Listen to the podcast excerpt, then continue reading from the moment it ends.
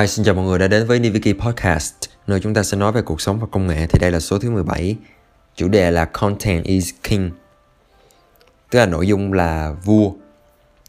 Mình biết cái câu này từ năm lớp 10 rồi, tức là khoảng hơn kiểu 10 năm, gần 10 năm trước rồi đó. Tức là thời đó làm kiếm tiền online là MMO là mình cũng có đọc qua cái câu này sau đó là mình viết blog thì đương nhiên mình sẽ gặp lại cái cái cụm từ cái cụm từ hoặc là cái câu này rất là nhiều lần.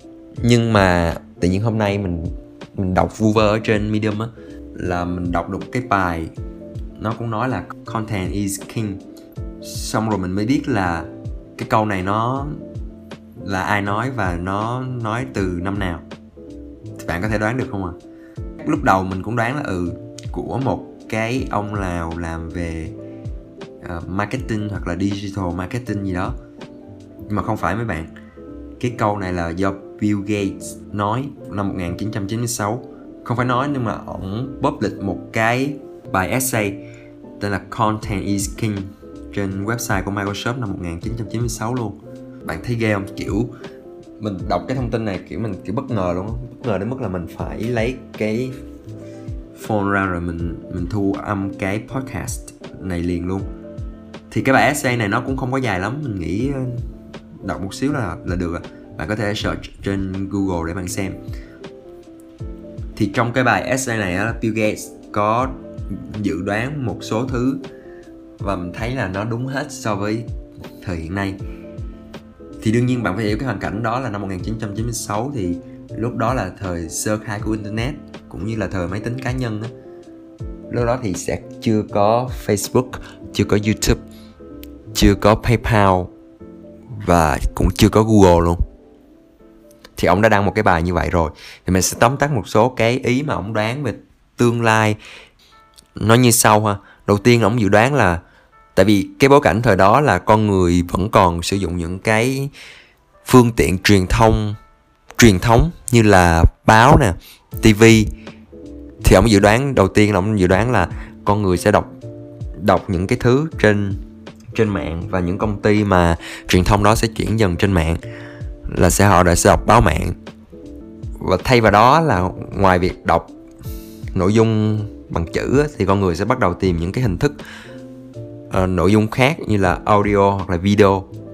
Thì bạn sẽ thấy là bây giờ nó rất là đúng luôn là con người nghe podcast rồi nghe nhạc qua những cái kênh stream như là Spotify chẳng hạn rồi bây giờ là người ta sẽ coi đa số sẽ coi video trên YouTube.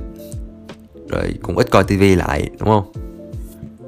Cái dự đoán thứ hai là ông dự đoán là những người mà creator hoặc là những người mà content providers là những người mà tạo ra nội dung hoặc là cung cấp nội dung trên mạng á, thì sẽ phải được trả tiền cho công việc của họ và đó sẽ là một cái công việc mới.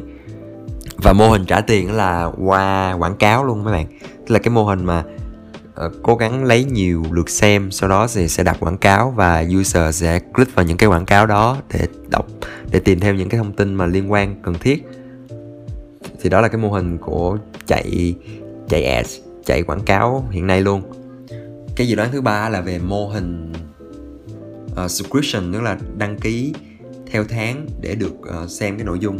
Và ông nói là cái mô hình này sẽ gặp nhiều khó khăn tại vì vấn đề thanh toán online. Tại vì lúc thời đó thì chưa chưa có PayPal hoặc là chưa có Stripe như bây giờ luôn. Cho nên mình có thể hiểu được là ông đang ông đang lo lắng về cái micro payment thôi.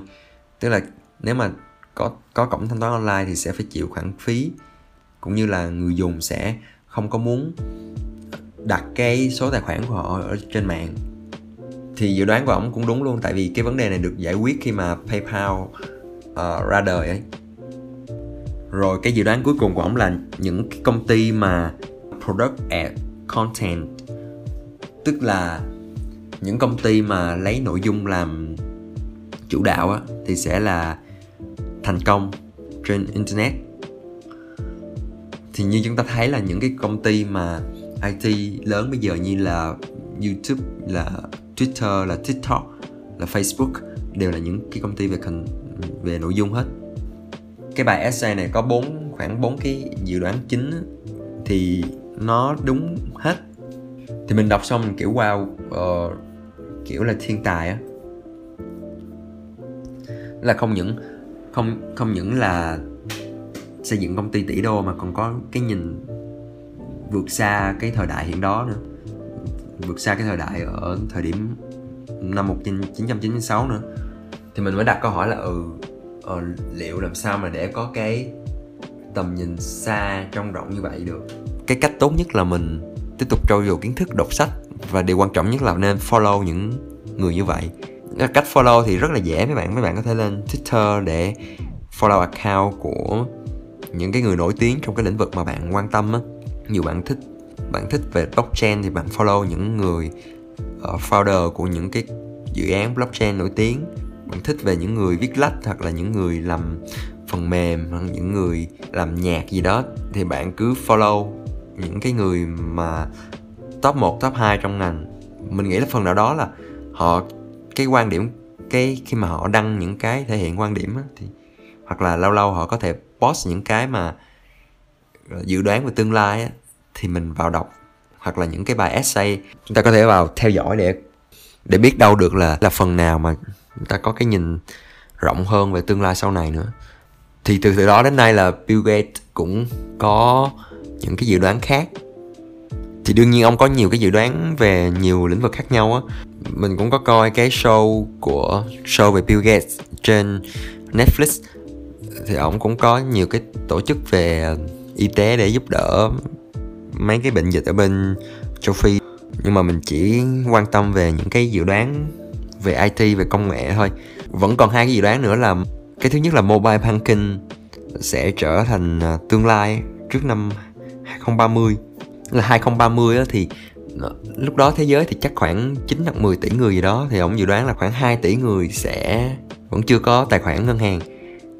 Nhưng mà lúc đó thì với sự phát triển của điện thoại thông minh á, thì họ có thể dùng cái điện thoại giống như là cái tài khoản của họ luôn. Cái bài essay này ông viết năm 2015 với một cái dự đoán nữa là không có rõ năm nào, nhưng mà ông dự đoán là ờ, khoảng năm 2035 đến 2040 là sẽ có rất nhiều công việc sẽ bị thay thế bởi tự động hóa, bởi AI thì cái cái podcast lần này mình chỉ muốn nói vậy thôi, tức là là nên follow những người mà giỏi trong ngành để đọc những cái dự đoán hoặc là những cái phân tích của họ về uh, hiện tại cũng như là về tương lai.